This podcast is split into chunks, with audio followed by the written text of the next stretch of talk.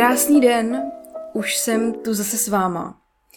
Nevím, co to mám ve zvyku, že vždycky, když nahrávám nový díl podcastu, tak si umeju hlavu, ale už to vidím jako takový podcastový můj rituál, takže jsem pro vás zase krásná, ačkoliv to opět nevidíte. A dneska bych se chtěla věnovat uh, zase trošku sféře duševního zdraví a konkrétně poruchám příjmu potravy.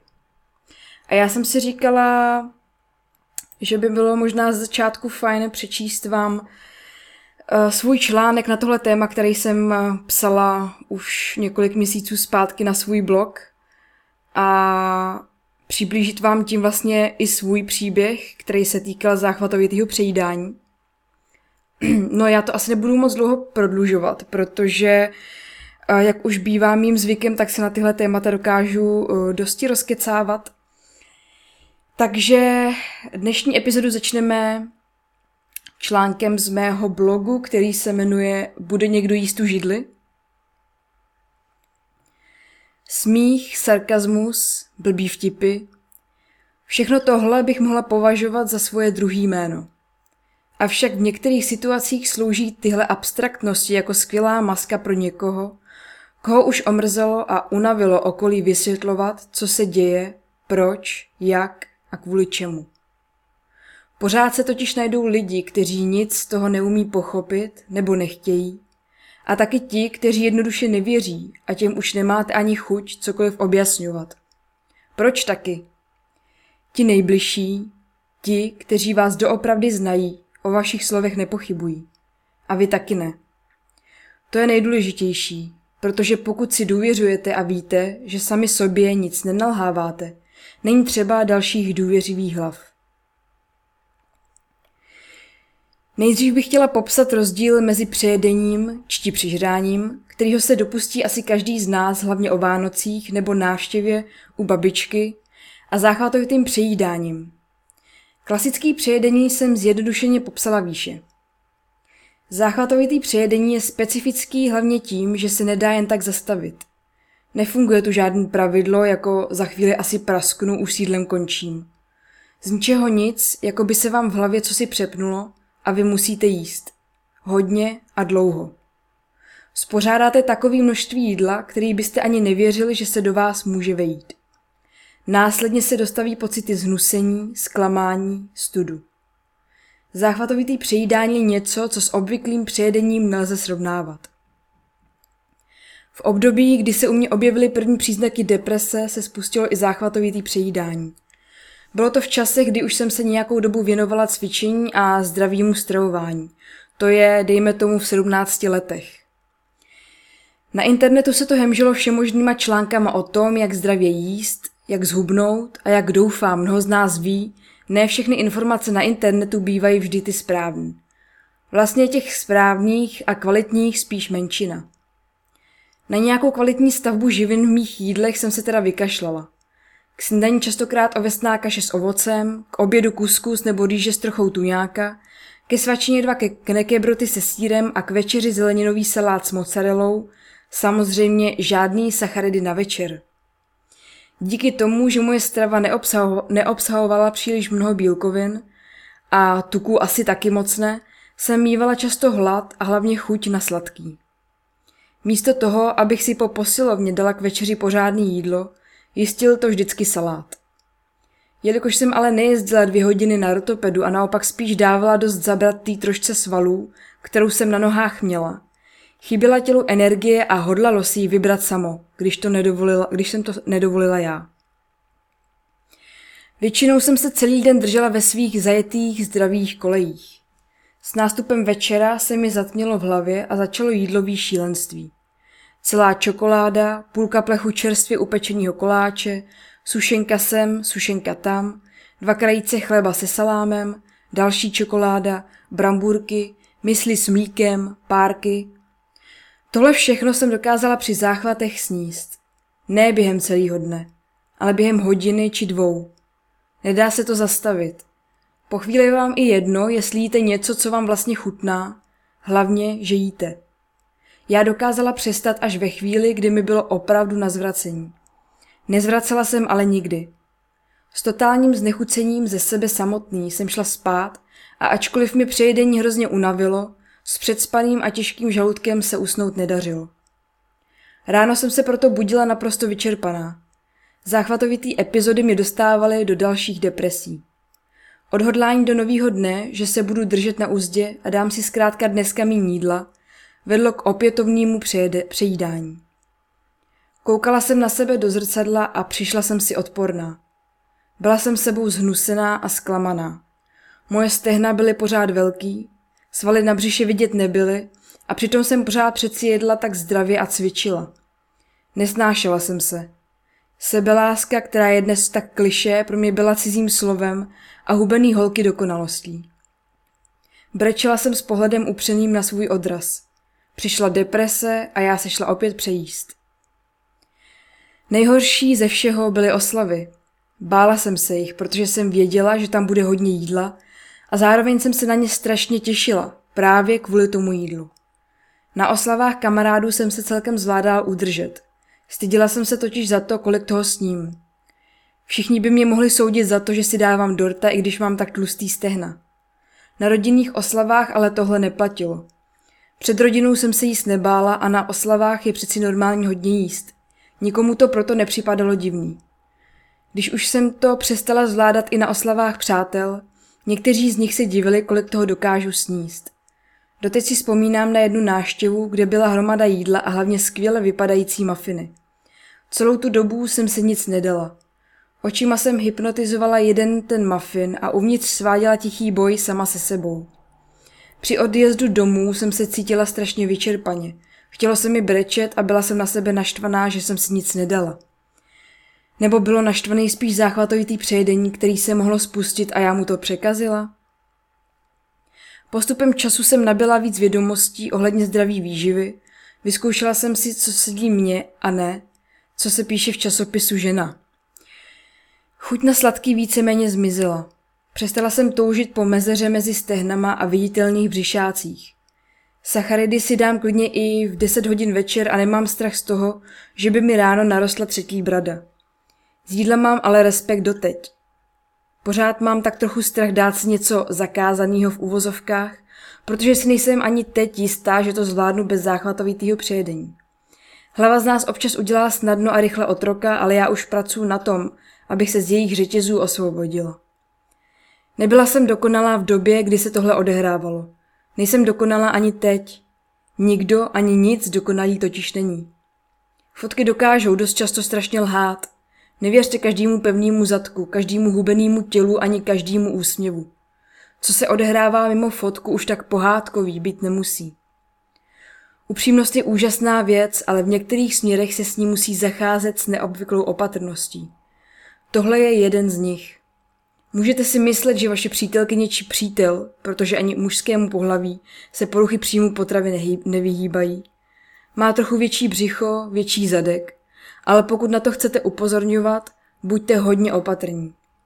Nikdy nemůžete vědět, co si dotyčný se svým tělem v minulosti prožil a jak mu vaše upřímnost může ublížit. A i přesto, že se vašemu okomentování jeho postavy může zasmát, neznamená to, že uvnitř nepláče. Je fajn na sobě pracovat. Kvalitní jídlo a sport vaše tělo určitě ocení, ale nic se nesmí přehánět. A to platí ve všech oblastech života. Mějte se rádi takový, jaký jste, protože nikdo není stejný jako vy a už tím jste cení.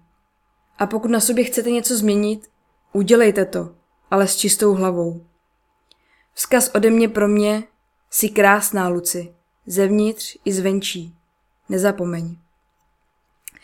Takže to, byl, to bylo přečítání z mého článku Bude někdo jíst tu židli na blogu. Já jsem si říkala, že to bude takový hezký uvedení do toho, jak uh, jsem to měla já, jaká moje osobní zkušenost byla s poruchama příjmu potravy. A jak už jsem říkala, ten článek jsem psala před několika měsící, je to možná půl roku zpátky, možná i rok. A takže už se změnilo pár aspektů, uh, co jsem v, těch článk, uh, co jsem v tom článku popsala. A to je obzvlášť ten vztah k jídlu, protože můj vztah k jídlu se od té doby opět trošku změnil, nebo řekla bych, že dost změnil. A to rozhodně uh, k té pozitivnější straně. A to tím, že já už z toho jídla nemám strach, nemám strach si dát cokoliv, protože vím, že je to jenom jídlo, je to nějaký druh paliva pro moje tělo a já si vždycky můžu vybrat, jaký druh paliva do toho svého těla dám, jak kvalitní palivo to bude. A neznamená to, že když to bude možná o něco méně kvalitní palivo, že mi z toho narostou čtyři brady, že mi naroste další špek na břiše a že si budu moct kupovat v letadle další sedačku navíc, i přesto, že poletím sama. Takže to asi k tomu, jaký vztah k jídlu mám teďkon já. Ačkoliv já vám to asi popíšu ještě uh, v průběhu tohodle dílu. A teď bych se ráda přesunula k tomu, co vlastně poruchy příjmu vůbec jsou a jaký diagnózy sem patří. Poruchy příjmu potravy. Jak už tedy asi z toho příběhu vyplývá a z toho názvu, tak jsou to poruchy, duševní poruchy, který vlastně mají nějakou spojitost s sídlem a většinou dosti nezdravou spojitost s sídlem a vztahu k němu. A může sem patřit anorexie, bulímie nebo záchvatovitý přejídání. Anorexie vlastně souvisí s nějakým striktním omezením stravy jako takový a už je jedno, jestli je to strava zdravá nebo nezdravá. A anorexie se tedy týká nějakého velkého omezení ve stravě. A člověk s anorexí má často nějakou zkreslenou představu o svém těle, o tom, jak vypadá.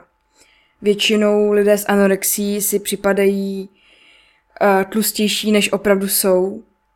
A ačkoliv jim okolí uh, může dát najevo, že už uh, to tělo není tak zdravě vypada, vypadající, uh, tak lidé s anorexí můžou mít pocit, že okolí jim závidí tu, její, tu jejich postavu a akorát je chtějí odradit od jejich cíle být ještě hubenější a krásnější v uvozovkách. Takže většinou lidé trpící touto nemocí si neberou moc k srdci nějaký rady nebo ohlasy od okolního světa. Co se dále anorexie týče, tak uh, já třeba i z vlastní zkušenosti vím, co se mýho okolí týče a lidí, kteří právě si procházeli nebo procházejí anorexí, tak jsem měla třeba kamarádku, která uh, si dala jeden toast a měla potřebu jít na 4 hodiny cvičit, aby ten toast uh, vlastně spálila a vycvičila. To už jsou takový extrémy, kdy právě lidi se snaží nějakým způsobem vykompenzovat to, že to jídlo pozřeli a většinou to právě kompenzují buď to nadměrným cvičením, nadměrným pohybem, nebo tam taky můžou velkou roli hrát projímadla nebo zvracení. A to ne jako zvracení e, způsobem toho, že by jim bylo tak špatně, že tělo by se samo vyzvracelo, ale většinou lidé s anorexí e, si strčí třeba prst do krku, aby se vyzvraceli sami. Co u anorexie můžeme pozorovat dál? Hmm. Většinou tam je nějaká příčina toho, že třeba v domácnosti nebo v tom domácím prostředí bylo, bylo na toho člověka kladeno spoustu nároků a vysoké nároky, eh, obzvlášť co se výkonu týče. Je dost možný, že eh, se doma nehraje moc často na to, že by se tam říkali nějaký slova chvály, slova ocenění, takže člověk má možná potom pocit, že furt musí být hodně výkonnostně zaměřený a pořád vlastně i to, co dělá, není dost. Může tam být taky nějaká historie třeba právě od okolních lidí, že tomu dotyčnímu říkali, že je tlustej, nebo že by měl zhubnout, a měl by ze sebou něco dělat, mohla tam být třeba dřív i nějaká šikana za to, jak ten člověk vypadal, že byl třeba víc při těle. Všechno tohle rozhodně může nahrávat ať už anorexii nebo vlastně jakýkoliv jiný poruše příjmu potravy. Uh, co může být vlastně důsledkem anorexie, tak to je určitě selhání organismu jako takový, protože tělo samozřejmě nedostává vůbec žádný živiny, který to tělo potřebuje pro to, aby správně pracovalo, aby všechny ty orgány správně pracovaly. Takže vlastně je nejčastější problém toho, že selže celý ten organismus. Uh, anorexie je vlastně jedno z nejsmrtelnějších uh, onemocnění a zemře na něj 8 až 20% případů, což je dost uh, vysoký a smutný číslo. A to už právě buď to selháním toho organismu, nebo v rámci sebevražd, protože s anorexí se můžou často pojit i další duševní nemoci, jako je třeba deprese, což je opravdu nebezpečná kombinace. A samozřejmě u lidí s anorexí je takovej hodně dobrý signál toho, že se v tom těle děje něco, co by se dít nemělo, tak hlavně u žen teda. Uh, to může být signál toho, že ztratí menstruaci, uh, protože tělo, tělo vypíná jako první právě reproduč, reprodukční systém, protože u žen uh, vlastně si řekne, že to není funkce, kterou by potřebovalo pro přežití jako takový. A přece jenom tím, že tuhle funkci vypne, tak ušetří nějakou energii. Takže Rozhodně, eh, pokud tu mám nějaký ženy, které poslouchají a mají jakýkoliv problémy s eh, menstruací, ale to už jsem se vlastně zmiňovala eh, přímo v díle o menstruačním cyklu, tak rozhodně to není fajn brát na lehkou váhu a je fajn s tím začít něco dělat a začít se zaměřovat na to svoje zdraví. Protože nám tím tělo dává jasný signál, že není něco v pořádku. No, eh, já bych to vlastně chtěla i říct, jak už jsem zmínila i při čtení toho článku, tak poruchy příjmu potravy, ačkoliv je máme spojené často eh, s pohlavím ženským, tak eh, pohlaví mužskému se rozhodně nevyhýbají. To znamená, že muži také mohou trpět poruchem příjmu potravy, ačkoliv se u nich vyskytují v menším měřítku než u žen. Ale je to dost častá věc například u sportovců vrcholových nebo například u mužů, kteří se zabývají třeba modelingem nebo u tanečníků a tak dál a tak dál. Uh, co se týče dalších diagnóz v poruchách příjmu potravy, tak uh, sem patří právě i ta bulimie, což uh, je vlastně nějaké nekontrolovatelné přejídání se. Má to víceméně dost o, společného se záchvatovitým přejídáním, ačkoliv záchvatovitý přejídání nemusí vždycky nemusí vždycky vést k tomu zvracení nebo něčemu takovému. Bulímie právě souvisí dost s tím, že se člověk přejí a kompenzuje to buď to právě zvracením nebo užitím projímadel a tak dál. A může tam opět docházet uh, k selhávání toho organismu. Ono tělo sice dostává nějaký živiny a rozhodně víc než třeba v rámci anorexie.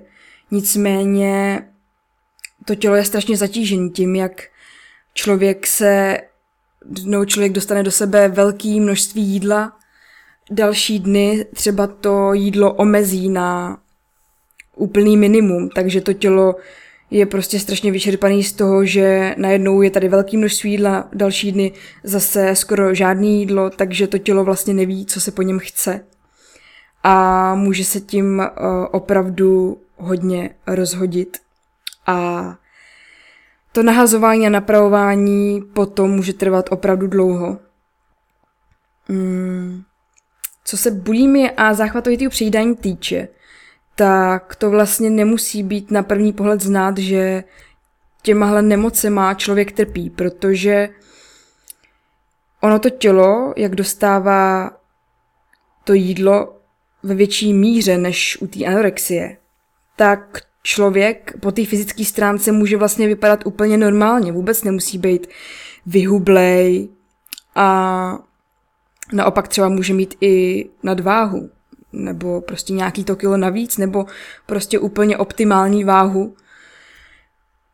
Takže na první pohled uh, si okolí může říct, že ten člověk je naprosto v pořádku a pak když uh, ten člověk se s tím vlastně svěří tomu svýmu okolí, třeba nejbližšímu rodině a přátelům, tak na něj můžou trošku koukat uh, jako zvláštně, protože jim nepřipadá, že by na něm bylo něco nezdravého, nebo, nebo že by si procházel nějakou takovouhle duševní nemocí, co se poruch potravy týče.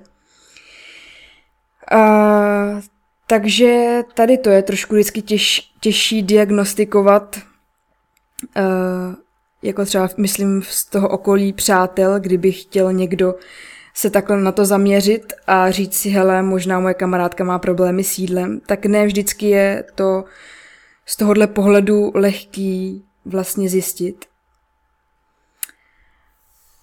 No, uh, to asi tolik k tomu, co vlastně ty poruchy příjmu potravy jsou, jaký diagnozy sem patří, jaký to může mít příčiny a nebo důsledky. Kde hledat pomoc? Hmm, já můžu asi doporučit, co mi třeba teď napadá jako taková linka nebo krizový centrum, tak to je krizový centrum Anabel, eh, který možná znáte a právě se zabývá eh, přímo konkrétně poruchama příjmu potravy. Kde hledat pomoc dál, tak je určitě nějaká uh, psychologická pomoc, uh, takhle samostatně uh, odděleně od právě třeba toho krizového centra Anabel. A tak si vyhledat sám nějakýho psychologa, případně psychiatra, pokud vím, že psycholog nebo samotný povídání nebude dostačující, nebo případně pokud naštívím psychologa, tak vlastně při, jeho, při sezení s ním můžu zjistit, že v rámci třeba jeho nějakého doporučení bude vhodnější volit uh, psychiatrii, což je naprosto v pořádku a není potřeba se za to vůbec stydět. Uh, jaký můžou být možný řešení vlastně poruch příjmu potravy? Tak to může být uh, zejména to, aby se člověku nastavilo uh, nějaký adekvátní při, přijetí živin, jako jsou bílkoviny, sacharidy, tuky, a aby se nastavil nějaký zdravý jídelníček. To je asi takový základ toho, jak by se s tím dalo pracovat. E, pak už to rozhodně souvisí e, s nějakým tím psychickým nastavením a vlastně nastavením toho, jak člověk smýšlí sám o sobě, jak smýšlí o jídle, jaký vztah k tomu jídlu má a tak dál. Takže to je určitě pak v rámci nějaký té psychiatrie, psychologie. Uh, co se těch poruch příjmu týče, tak se tu vlastně může objevit i takzvané emoční jezení. Což vlastně mm, zahrnuje to, že když si představíme třeba situaci, kdy já jako člověk přijdu třeba strašně unavená z práce, byl to hrozný náročný den, protože v práci se mi třeba něco nedařilo, ještě jsem se třeba špatně ráno, no špatně jsem se ráno probudila, protože jsem se nevyspala dobře, v práci se mi nedařilo, šéf prostě pro, po mně chtěl hodně úkolů a byl na mě nepříjemný. Přišla jsem strašně vyčerpaná domů, nestihla jsem třeba se přes den pořádně najíst. A tím, jak se ve mně nastřádaly ty emoce, například smutku a naštvání, nějaký agrese nebo vyčerpání, uh, případně nějaká úzkost, tak tam právě může dojít k tomu emočnímu jezení, kdy já si ty v uvozovkách negativní emoce vykompenzuju jídlem. A většinou, co si budem, většinou si to vykompenzujeme jídlem, který není úplně tím nejkvalitnějším a teď mluvím právě o nějakých průmyslově zpracovaných uh, potravinách, uh, potravinách, které obsahují hodně cukru, uh, hodně nezdravých tuků, a, a tak dál a tak dál. To znamená nějaký cukrovinky, čokoláda, sušenky, dorkíčky, uh, tady ty sladké srandy, nějaký sladký pití, nebo nějaký fast food, nějaký hamburger, kebab, pizza, nevím, co mě, co mě mohlo ještě napadnout, nějaký brambůrky, jo, asi klasicky si dokážeme všichni představit uh, pojem nezdravá nebo spíš nekvalitní strava a průmyslově zpracované potraviny. Proč potom saháme jako první? No asi proto, že tělo moc dobře ví, že zatím se skrývají, nebo zatím se skrývá rychlej zdroj energie a on tu ener- ono tu energii, to tělo potřebuje pokud je prostě emočně vyčerpan do toho těla dostat nějakým jiným způsobem. A obzvlášť, když uh, ještě ten spánek třeba přes tu noc nebyl tak kvalitní, tak rozhodně nenapomáhá tomu, uh, že bychom se třeba dokázali zastavit před tím aktem, než sáhneme po těch brambůrkách nebo po té čokoládě nebo po té pice. Nedokážeme si třeba v tu chvíli říct, hele, proč vlastně chci potom šáhnout, proč vlastně si tady neuvařím něco, co vím, že mi udělá líp, co bude vhodnější pro moje tělo, co vím, že mu dodá ty kvalitní živiny a že se po něm budu cítit líp uh, i duševně, i fyzicky, že to třeba i dopomůže mýmu trávení. Uh, takže ten spánek taky hraje opravdu klíčovou roli právě třeba i v tom uvědomování si a nesáhnutí hned po tom prvním, co vidím.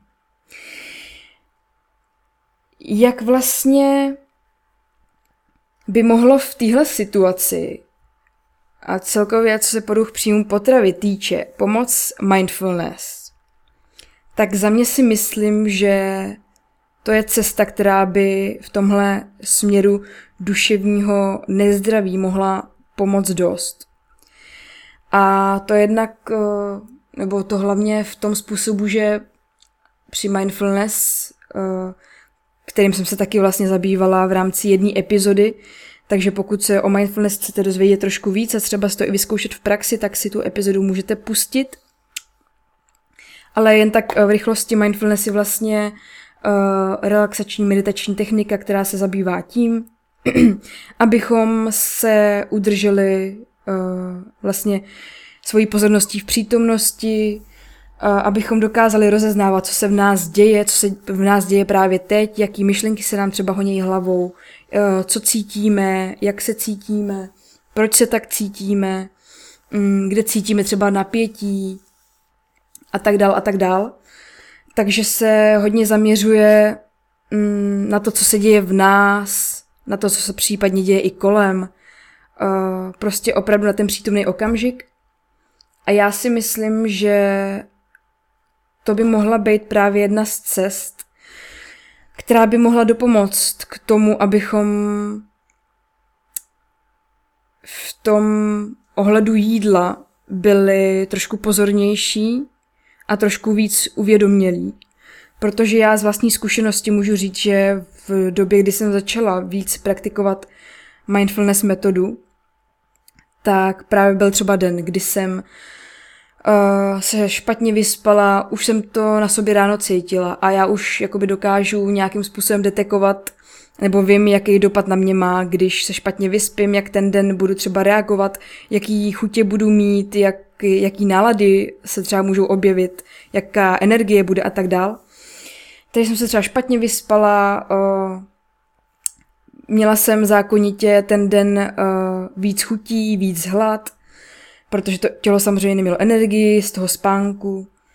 Uh, měla jsem třeba i právě ne tak dobrou náladu a pak jsem přišla prostě unavená, vyčerpaná večer domů a samozřejmě měla jsem tendence koukat do špajzu, jestli tam není něco sladkého, nějaká čokoládička nebo sušenčička. A když tam něco takového bylo, tak měla jsem tendenci potom sáhnout, ale právě v rámci toho, čím víc jsem se dostávala do sféry mindfulness a čím víc jsem se dostávala do té praxe, tak jsem se dokázala zastavit v ten moment, co jsem chtěla sáhnout po nějaký tý cukrovince, po nějakým tom uh, nekvalitním jídle. Dokázala jsem se zastavit, uvědomit si tu chvíli a říct si, hej, vlastně, proč to chci udělat? Uh, co je příčinou toho, že teď sahám po něčem, po čem vlastně za normálních okolností nesáhnu, protože vím, že mi to nedodá mm, nějakou kvalitu do mýho těla, nějakým způsobem mu to vlastně pozitivně nepřidá. Maximálně to může přidat nějaký dopamin do mýho mozku, ale velmi krátkodobý a pak se potom nebudu cítit úplně dobře. Potom, až ten dopamin vlastně odpluje z mýho mozku zase pryč. Nebo serotonin. Serotonin spíš, omlouvám se za uh, nesprávné informace. A dokážu se zastavit, zeptat se na tyhle otázky, dopracovat se nějakým způsobem k těm příčinám řeknu si třeba, a já jsem vlastně unavená, tak proto mám větší chuť dneska na sladký. A já vlastně se cítím teď dost smutná, nebo řeším si nějaký problémy, který prostě jsem si ještě úplně nevyřešila.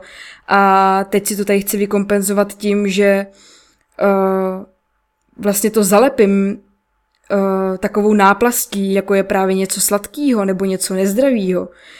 A už si vlastně dokážu uvědomit to, proč po takovém jídle uh, zrovna v tu chvíli prahnu. A dokážu si říct ne, dokážu si říct, hele, já vlastně si radši vyřeším ten problém, který teď v sobě řeším a nemám ho třeba emočně vyřešený a řeknu si, hele, dám si radši nějaký kvalitní jídlo, udělám si pořádnou večeři, něco, co fakt vím, že tomu tělu uh, prospěje a půjdu se pak radši pořádně vyspat, protože vím, že ten další den už nebudu mít uh, chuť tolik na to nekvalitní jídlo, protože vím, že ten kvalitní spánek tomu opravdu nahrává, aby, aby tam ty chutě třeba tolik nebyly. Takže za mě, pokud můžu třeba něco doporučit, pokud tu mám někoho, kdo třeba se potýká s poruchama příjmu potravy, tak tohle je za mě jedna z možných technik, která by mohla ve chvílích, kdy k těm záchvatům přejídání třeba, v případě bulimy nebo záchvatovitého přejídání, může dojít, uh, tak právě mindfulness by mohlo být tou cestou, která by v tom směru uvědomění a v té pozornosti mohla, mohlo vlastně skvěle pozitivně pomoct. Co se týče mm, poruch příjmu potravy a sociálních sítí, tak to je taková kapitola sama o sobě.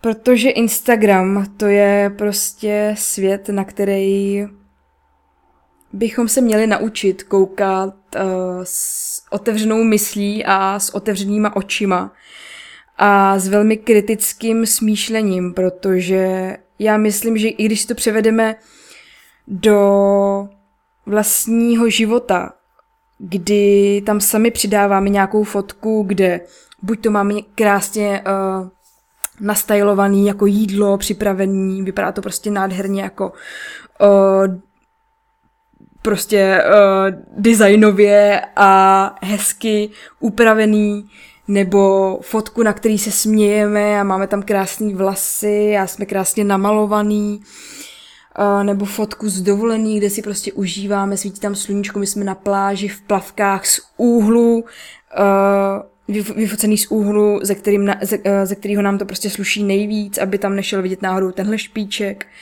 uh, nebo tady celulitída, nebo fotka toho, jak, nevím, jsem zrovna úplně vyzenovaná někde v lese, nebo čtu si knížku ráno s kafíčkem a s čajíčkem a nebo mám prostě úžasného partnera, se kterým si udělám selfiečko a dáváme si tam pusu a objímáme se a napíšeme si k tomu, jak se milujeme.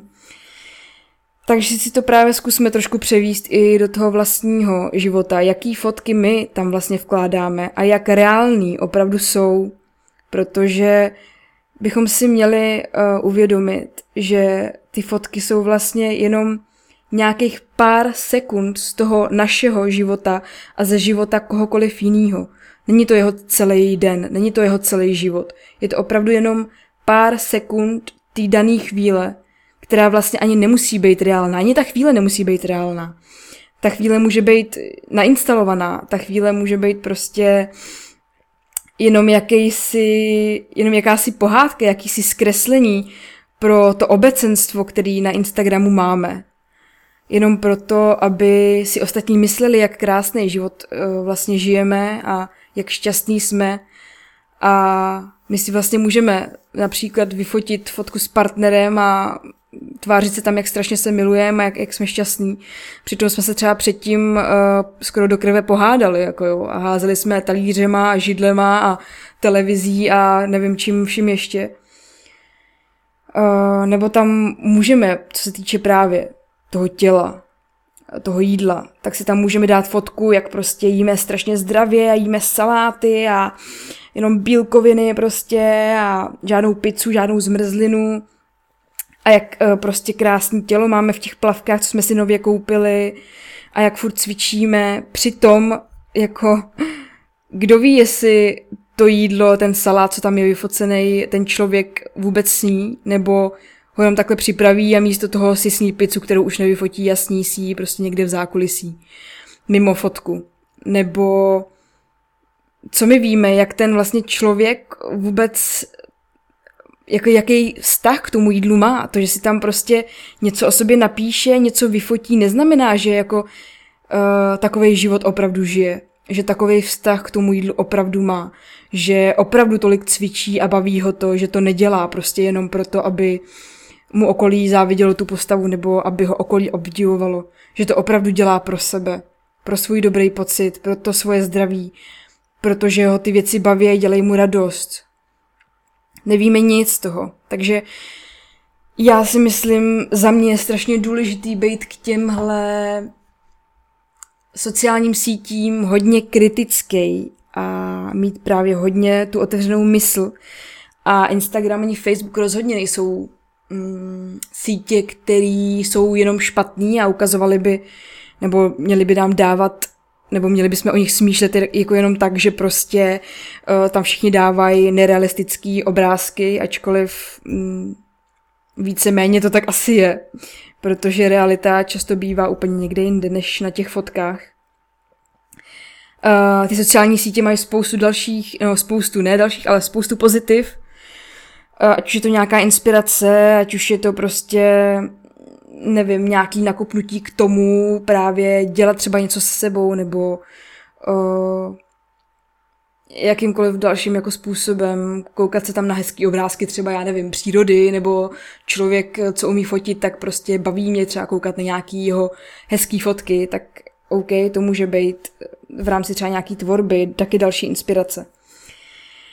Ale co se týče nějaký inspirace jako těla nebo toho, jak se správně stravovat, jak správně uh, smýšlet ve sféře toho těla a stravy, tak za mě sociální sítě v tomhle ohledu fakt ne, protože na každý člověka platí něco jiného, každý jsme prostě individuální a tohle je prostě taky strašný kliše, ale je to prostě tak, nikdo není stejný v ničem. A všichni, no na každýho prostě funguje jiný stravování. Někomu vyhovuje víc sacharidů, někomu víc tuků, někdo prostě si dá rád tu zmrzlinu občas, někdo prostě rád se striktně drží toho svého zdravého životního stylu bez toho, aby tam nějaká ta zmrzlina byla. A pokud mu to tak vyhovuje, dělá, dělá, dělá ho to šťastným, tak OK, proč ne? Ale to neznamená, že já taky musím být striktně omezená jenom na tu v uvozovkách zdravou stravu. Já říkám radši spíš kvalitní, protože uh, uh, zdravá, nezdravá, jakoby co to dneska je vlastně. My tady máme nějaké informace, ale ty informace se furt měnějí, ať už je to zdravotnictví, ať už je to o, výživa, ať už je to cokoliv. Prostě to, co bylo správně před pěti lety, je teď prostě informace, která už tak správná není. Takže je, být, e, je potřeba být i v tomhle ohledu jako dost obezřetný a ty informace si nějakým způsobem furt upgradeovat a furt osvěžovat a číst si nový a nový studie, které vycházejí a nový a nový informace. Protože svět se mění a informace se mění s ním, takže bychom rozhodně neměli zaostávat. Ale to jsem se teď trošku, jak už jsem říkala na začátku, rozkecala a na trošku zase eh, jinou, jiný téma. Ale to takhle k tomu Instagramu. Já bych byla strašně ráda, abychom se tam inspirovali, ale ne abychom si brali dogmaticky uh, nějaký lidi jako idoly, co se postavy nebo co se stravování týče. Nejlepší je vždycky si to vyzkoušet sám na sobě, co mě vyhovuje, jaký jídlo mě chutná, jaký sport mě baví, protože pokud mě prostě nebude bavit uh, běhání, tak nechápu, proč bych měla chodit běhat, když prostě mě bude bavit, uh, nevím, posilování, ale uh, všichni budou jako kolem mě říkat, Ježiši, neposiluj, máš už takhle široký ramena, tak se tím sakra nenechám strhnout, když mi to dělá dobře, když mi to dělá šťastnou, když mi to baví a cítím se při takovém sportu jako i po té fyzické stránce v pořádku, tak nevím, proč bych se mu neměla věnovat. Uh, takže to asi takhle k tomu. Abychom si prostě našli každý to, co vyhovuje nám a ne to, co vyhovuje ostatním a jenom protože to vyhovuje ostatním a jejich tělo a duše na to správně reaguje, tak eh, že nám by to mělo vyhovovat taky. Takhle to prostě nefunguje. A já se napiju svého čaje Gyokuru, už mám tady zase, takže možná i proto jsem tady dneska zase trošku rozkecaná. Možná bych ho na ty podcasty měla trošku omezit, takže pardon za srkání. A co se týče nějakých diet, tak už to je vlastně taky, to se hodně pojí s tou výživou, asi s tím Instagramem a tak dále a tak dále. Diety. Mm, za mě jako dieta. No, já tohle slovo jsem na něj trošku alergická, protože už i v době, kdy jsem jedla zdravě, už jako jsem si dovolila říct to, že to bylo třeba trošku zdravější, a nebylo to nějakým způsobem omezova- omezování, tak lidi měli furt tendenci říkat, jo, to je vlastně, ty držíš vlastně tu dietu. A já jsem jako by vždycky měla trošku mm, tendence vybuchovat a být agresivní a pulzovala mi už trošku žilka na čele z toho, protože uh, zdravý životní styl a dieta je za mě úplně něco jiného. Uh, respektive diet v tom cizojazyčném smyslu znamená právě nějaký výživový směr. Ale v tom našem smyslu, v té češtině dieta prostě znamená pro mě a podle mě i tak nějak jako obecně nějaký omezení, nějaký striktní omezení, že nebudu jíst tohle nebo tohle, protože potom budu strašně tlustá a bla bla bla. A uh, já jako když jsem držela nějaký zdravý životní styl, nebo držela, to nechci ani říct, když prostě žiju nějaký zdravý životní styl, tak to ne- neznamená, že to je nějaký pro mě omezení. Protože pokud já to tím žiju dobrovolně a dělám to tak, jak mi to baví, jak mi to jídlo případně chutná, jak mě ten pohyb baví, tak tam přeci nechci mít žádný omezení, žádný striktní omezení, který na kterém bych byla závislá a který by mi nějakým způsobem svazovalo. To je podle mě strašně jako, strašný jako rozdíl mezi zdravým životním stylem a dietou, protože já dietu vnímám jako něco, co mi dává nějaký okovy na ruce a na nohy a nedopřává mi tu svobodu a není to úplně dlouhodobě udržitelný.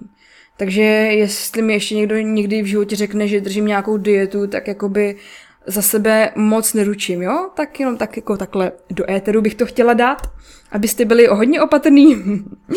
Dělám si srandu. Myslím si, že meditace mi v tomhle hodně pomáhá, abych uh, lidi kolem sebe nechtěla zabít, když přijde nějaká tahle situace. Takže doporučuji. Meditace velmi dobrá věc. no nic. Uh, každopádně co se týče ještě těch produktů potravy a celkově toho vnímání dneska ženského i možná mužského těla. Tak je podle mě tady strašně uh, velký nárok a strašně velký tlak mm, na tu fyzickou stránku toho těla. Ženská, jako aby prostě byla krásně hubená, ne, aby měla vidět ty břišáky a mezeru mezi stehnama a případně, aby ještě si uměla dát u toho nohu za hlavu a e, zlomila si u toho třikrát páteř a ruku a všechny, všechny, obě nohy a, a tak. Jakoby, nevím, za mě to je strašný jako problém toho ideálu krásy dneska. Protože jako mně se líbí myšlenka toho, že ten ideál krásy prostě nemůže existovat. Ten ideál krásy má přeci každý úplně někde jinde. A nemůže být nějaká jako daná forma toho, jak by měl člověk vypadat. Prostě nemůže. Přeci každý se cítí nějak jinak dobře, nějak uh, jinak, když vypadá. Někdo prostě mu vyhovuje, když má prostě pár kilo navíc a je s tím v pohodě, pokud je to i po zdravotní stránce v, jako v cajku, tak jako já s tím taky nemám problém. Pokud někomu vyhovuje prostě být hubenější a taky je to se zdravím pořád v pořádku a nehraničí to už s nějakýma prostě poruchama, jako je třeba anorexie, tak taky prostě proč ne? Každý se prostě cítíme ve svém těle dobře v nějaké formě nějak jinak. Takže jako ideální forma krásy podle mě prostě není respektive je, ale u každého jiná a každý by si měl najít tu, ten svůj ideál krásy pro sebe. Tak, aby to bylo zdravý, tak, aby to bylo udržitelný a neovlivňovat se názorama od okolí.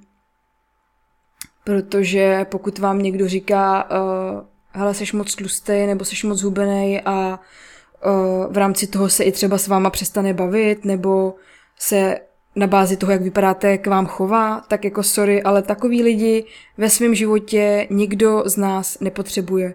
Protože lidi, kteří vás opravdu milují a kteří uh, pro vás chtějí jenom to nejlepší, tak jim úplně jedno, jak vypadáte. Jako pro ně je důležité to, jak se chováte. A to bych tady taky chtěla jako hrozně moc eh, dát najevo a hrozně moc zmínit, že jako bychom měli vlastně dbát na to, jaký, jaký lidé jsme, jak, jak, jak se chováme, jaký máme hodnoty, jaký máme priority, uh, co můžeme přinést tomuhle světu, co můžeme přinést svým přátelům, svý rodině, um, jestli jsme na ně hodní, jestli tady prostě jim rozdáváme lásku, nebo naopak je prostě uh, nějak emočně ničíme. A už nezáleží jako na tom, jak vypadáme.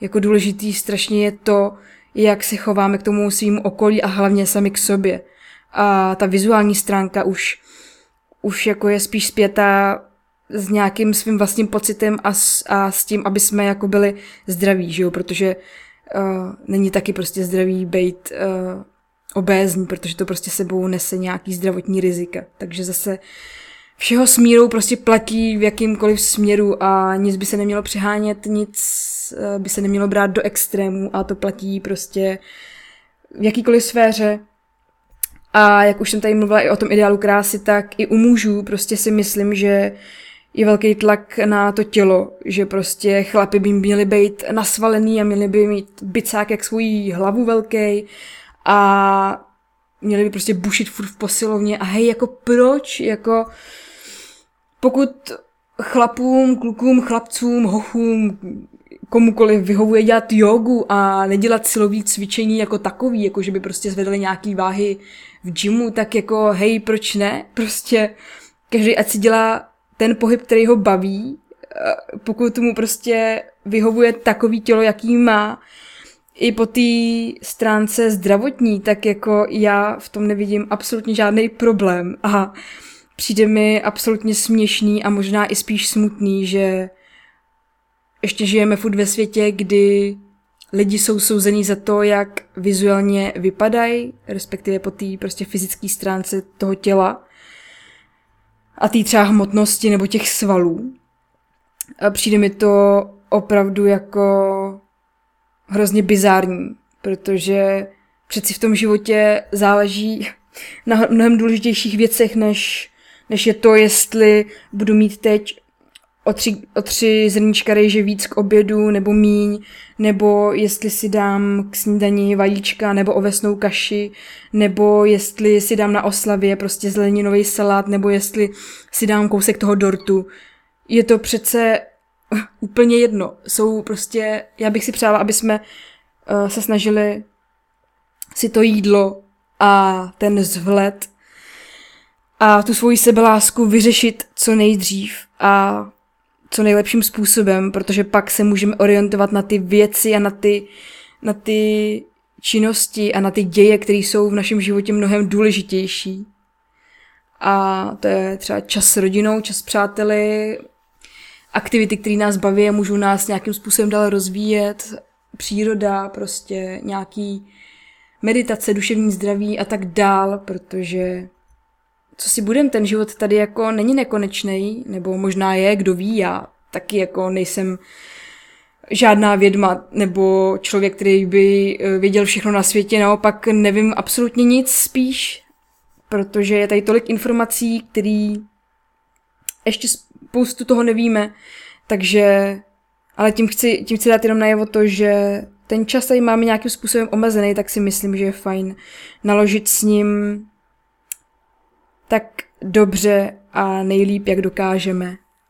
A nemyslím si, že jako budeme pak rádi vzpomínat v 50 na to, jak jsme 30 let řešili to, že si na oslavě prostě buď to dáme dort nebo nedáme, nebo že jsme řešili to, eh, jestli jsme byli cvičit za týden pětkrát nebo jenom dvakrát. Já myslím, že budeme řešit mnohem důležitější věci, například to, eh, jestli jsme si, jestli jsme si užili prostě výlet s kamarádama, Uh, jestli jsme měli hezký vztahy s, s rodinou, nebo jestli pořád máme hezký vztahy s rodinou, jestli děláme práci, která nás baví, to jsou prostě mnohem důležitější aspekty našeho života. Nicméně tím rozhodně nechci zlehčovat uh, duševní nemoce, jako jsou teď konkrétně v tomhle díle poruchy příjmu potravy. To rozhodně ne, obzvlášť to nechci zleh- zlehčovat už ze svého pohledu toho, že já jsem si tím sama prošla a vím, jak náročný to může být. Já bych takhle na závěr chtěla říct, co mě třeba pomohlo, protože už tady povídám skoro hodinku, tak zase vás tady nechci zatěžovat mm, takhle dlouho, ačkoliv doufám, že vás tyhle informace baví a něco vám třeba předávají. Co mě z toho pomohlo, respektive co mě pomohlo mm, k tomu, abych měla zdravější vztah k tomu jídlu, k tomu pohybu a sama k sobě. Tak je to strašný jako paradox, a já vím, jak hrozně náročný je se dostat do tohohle mindsetu, ale mě hodně pomohlo to o, navýšit jídlo. Jako navýšit příjem toho jídla a teď myslím ale opravdu kvalitního jídla. Takže prostě kvalitní sacharidy, kvalitní bílkoviny, kvalitní tuky, uh, ryby, maso, ořechy, rýže, kvalitní pečivo žitný, mm, ovoce, zelenina, vajíčka, uh, hořká čokoláda, ovesné vločky, mm, tady ty prostě všechny kvalitní zdroje potravin navýšit tak, abych neměla potřebu se dojídat, protože ačkoliv už pak třeba nebyly, nebo neměla jsem tolik období záchvatovitého přejídání, tak bylo období, kdy jsem měla velký výdej, co se týče nějaký sportovní aktivity. A to tělo prostě tu energii nějakým způsobem furt postrádalo. A občas jsem měla prostě tendenci ještě po večeři dát si něco, co není úplně jako tak kvalitního, jak bych si představovala nějaká, že jo, ta sušenka, čokoládička a tak. A zjistila jsem, že když navýším příjem toho kvalitního jídla, že si prostě dám větší porce toho jídla, který vím, že mi dodá tu správnou energii a ty správné živiny, tak to tělo nemá už chuť a tendenci tu energii hledat eh, v něčem takovým, jako je to jídlo rychle nabitou energií, právě to průmyslově zpracovaný a tak dále, o čem už jsem tady mluvila. Protože jakmile já mu dám tu kvalitní energii a dostatek té kvalitní energie, tak tělo jakoby nemá prostě touhu hledat další energii, protože to tělo už vlastně nepotřebuje, má dostatek všech těch živin, dostatek toho, co potřebuje pro to, aby správně pracovalo. A to mi teda opravdu hodně pomohlo k tomu, abych se nebála jíst a abych právě zamezila tomu, aby moje tělo eh, chtělo dohánět energii v podobě uh, průmyslově zpracovaného jídla a ne úplně kvalitního paliva. Takže já vím, že tohle je hrozně těžký bod, já to naprosto chápu a naprosto tomu rozumím, ale věřte mi, že není potřeba se jídla bát, není potřeba dělit ho na škatulky jako zdravý, nezdravý, eh, nebo špatný a dobrý. Eh, vždycky záleží na množství, to je taky už často omílená věta nebo omílený, omílená teze v tomhle, nebo v téhle sféře výživy. Vždycky záleží na množství. Pokud já si dám prostě jeden den na oslavě kousek dortu a po zbytek dne jim prostě podle svých uh, zásad uh, výživy, který mě vyhovujou, tak v tom nevidím absolutně žádný problém. A co se dál toho, co mi pomohlo týče, tak je právě i to mindfulness, který mi dopomohlo k tomu, abych začala být víc pozorná k tomu, jak se cítím, uh, začala být víc pozorná, a to bych tady taky chtěla zmínit, určitě být hodně pozorný u jídla. Když jím, tak se soustředit opravdu jenom na to, že jim opravdu jenom na to jídlo, na tu chuť, na tu vůni, na to, jak to jídlo vypadá, jak hodně jsem už zasycená třeba v průběhu toho jídla, případně po něm, až ho dojím a tak dál a tak dál, jak se po něm cítím. Protože je to strašně důležitý vnímat uh, to tělo a ty své pocity ve spojení toho jídla, obzvlášť když jsem člověk, který má historii nebo pořád ještě aktuálně se potýká s poruchama příjmu potravy. Takže opravdu vřele doporučuji u jídla nekoukat na žádný videa, neposlouchat žádné podcasty, uh, věnovat se opravdu jenom tomu jídlu, nekoukat do mobilu, do počítače, do ničeho takového. Opravdu jenom já a jídlo. To je opravdu taky velký pomocník a hodně to právě souvisí i s tou technikou mindfulness, která se prostě soustředí na tu přítomnost a na ten daný okamžik a na to, co se právě teď děje. Takže to byl další bod.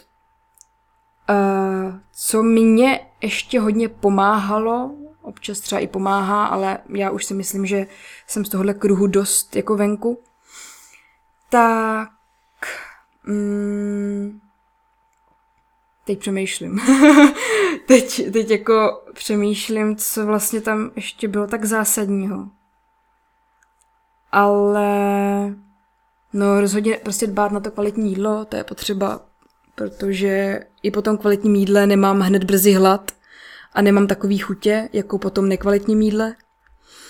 A co mi taky hodně pomohlo, je brát jídlo jako palivo, jako nějakou energii, který uh, moje tělo buď to využije další den třeba při sportu, nebo i nějaký mentální aktivitě, uh, nebo prostě energii, kterou si uloží. A já myslím, že jako většina z nás není, není člověkem, který by se celý dny vážil, jenom vážil, válel někde na gauči a nepohnul se z něj po celý den, nevykonával žádnou mentální aktivitu. Takže já si myslím, že tu energii z toho jídla uh, vždycky nějakým způsobem můžeme využít.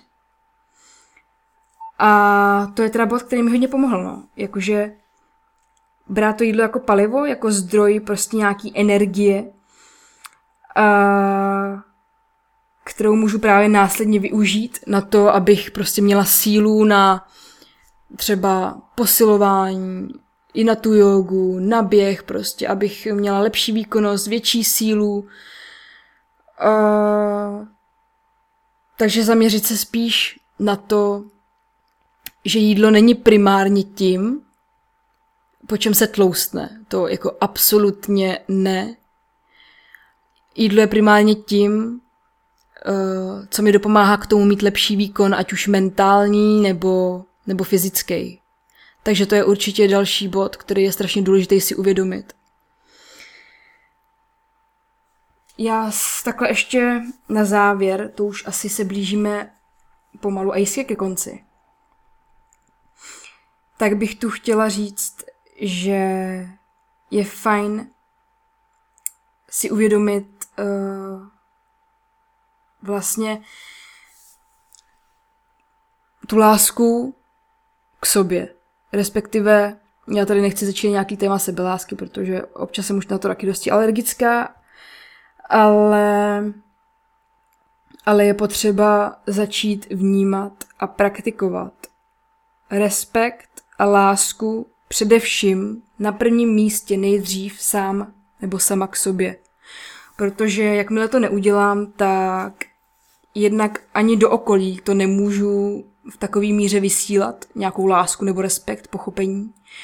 Nebo můžu, ale vydrží mi to jenom nějakou dobu a hrozně energeticky mi to vyčerpá, protože pokud já sám v sobě nemám tu lásku a ten respekt a tu laskavost, tak přeci pak nemůžu čerpat dál a vydávat ven z něčeho, kde je prázdno.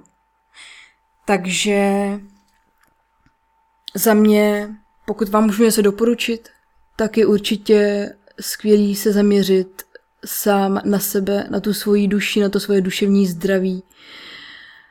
Respektovat svoje potřeby, respektovat svoje hranice, respektovat to, jak se cítím, jaký mám emoce, jaká jsem, jaký vlastnosti mám, co mě baví, co chci. Brát to všechno s laskavostí a vnímat se s láskou. Nesoudit se za to, jak vypadám, protože na tom nezáleží. A jestli vám na tom záleží, tak je to v pořádku. Eh, v tom případě je v pořádku s tím něco dělat, ale ne radikálním způsobem a nedělat věci do extrémů protože vždycky to jde mnohem jednodušší, příjemnější uh, cestou. A ona je sice pomalejší, ta cesta, ale rozhodně je udržitelnější a zdravější, ať už po té fyzické či duševní stránce. A chtěla bych na vás apelovat, pokud máte ve svém okolí lidi, kteří vás nějakým způsobem negativně ovlivňují v rámci toho, jak vypadáte, ať už jsou to lidi na Instagramu nebo na, celkově na sociálních sítích, který sledujete a cítíte, že když vidíte jejich příspěvky, tak se cítíte méně cení, nebo cítíte se, že třeba vám připadá, že vaše tělo je ošklivější než toho daného člověka, nebo se to nemusí týkat jenom sociálních sítí, ale třeba vašich mm, uvozovkách potom přátel, pokud cítíte, že naopak vám do vašeho života přivádí jenom nějaký negativní věci, negativní, uh, nějakou negativní energii, tak prosím, zaměřte se na to, aby tyhle příspěvky na sociálních sítích, aby tyhle lidi v vašem životě možná vůbec nebyly. Vytváříme si sami vlastně svoje prostředí. To, kde chceme ten život prožít a kde budeme čerpat informace a kde budeme nasávat tu energii. Rozhodujeme si my sami, eh, koho budeme sledovat na sociálních sítích, takže pokud nás prostě někdo negativně ovlivňuje a necítíme se při jeho uh, shlédnutí nebo čtení příspěvků pozitivně nebo šťastně, tak eh, nevidím důvod ho odebírat a sledovat dál. Pokud uh, mám ve svém okolí lidi, kteří se ke mně chovají ošklivě, uh, nedokážou mě pochválit, Mm, říkají mi, jak jsem ošklivá, tlustá, blbá, schazují mě, nedokážou mě podpořit, tak uh, rozhodně to nejsou lidi, kteří by měli být v mém životě. Je potřeba si to svoje prostředí nějakým způsobem očistit, protože pokud to neuděláme, je hodně náročný pak pracovat nějak i sám na sobě a nějakým způsobem se dostávat do duševní pohody. Tak to asi takhle ke konci já myslím, že to byla dneska velmi vyčerpávající epizoda. Mm, já vám strašně moc děkuju. Strašně moc děkuju, že posloucháte, že jste tu pořád se mnou, že si pouštíte díly tohohle mýho podcastu na cestě. Děkuju vám moc za to, že jste se dneska opět připojili na náš další společný výlet a na naše uh, další společné kroky po téhle cestě. A případně, kdybyste mě chtěli sledovat, tak když už jsme u těch sociálních sítích dneska byli, tak můžete na Instagramu, jmenuji se tam jako luc.hermanova, případně konečně mě můžete sledovat i na mém nově designově vytvořeném blogu kde se, nebo který se jmenuje luci, luciah.cz. Tam případně mám i právě nějaký starší články na téma duševního zdraví, poruch příjmu potravy, deprese, úzkostí a tak. A budu moc ráda, pokud vám tahle epizoda něco dala, nějakou myšlenku, nějaký informace, který třeba jste nevěděli, nebo který vám nějakým způsobem obohatili život, nebo který by mohli třeba pomoct někomu dalšímu v vašem okolí, tak budu strašně moc ráda, když tuhle epizodu budete sdílet na svých sociálních sítích a případně, když mě tam označíte, nebo když to budete sdílet jenom se svojí sociální sférou, ať už mezi přáteli, rodinou a tak dál a tak dál. Případně pokud vás tomu napadá nějaká myšlenka, tak já prostě budu ráda za jakoukoliv zpětnou vazbu, za jakoukoliv reakci, protože je to pro mě opravdu cený. Vážím si toho, zase se můžu pak třeba dál od toho nějak odpíchnout nebo se posunout, vylepšit to a tak dál. Takže za to moc děkuju, jsem strašně moc vděčná, že jste tady se mnou a že to dává smysl tyhle moje slova nahrávat. A tohle to už je asi všechno. Jenom bych vám chtěla říct, uh, mějte se rádi, respektujte se, uh, buďte k sobě laskaví, buďte na sebe hodný. A já věřím tomu, že všechno zvládnete, protože jste silný. A věřím tomu, že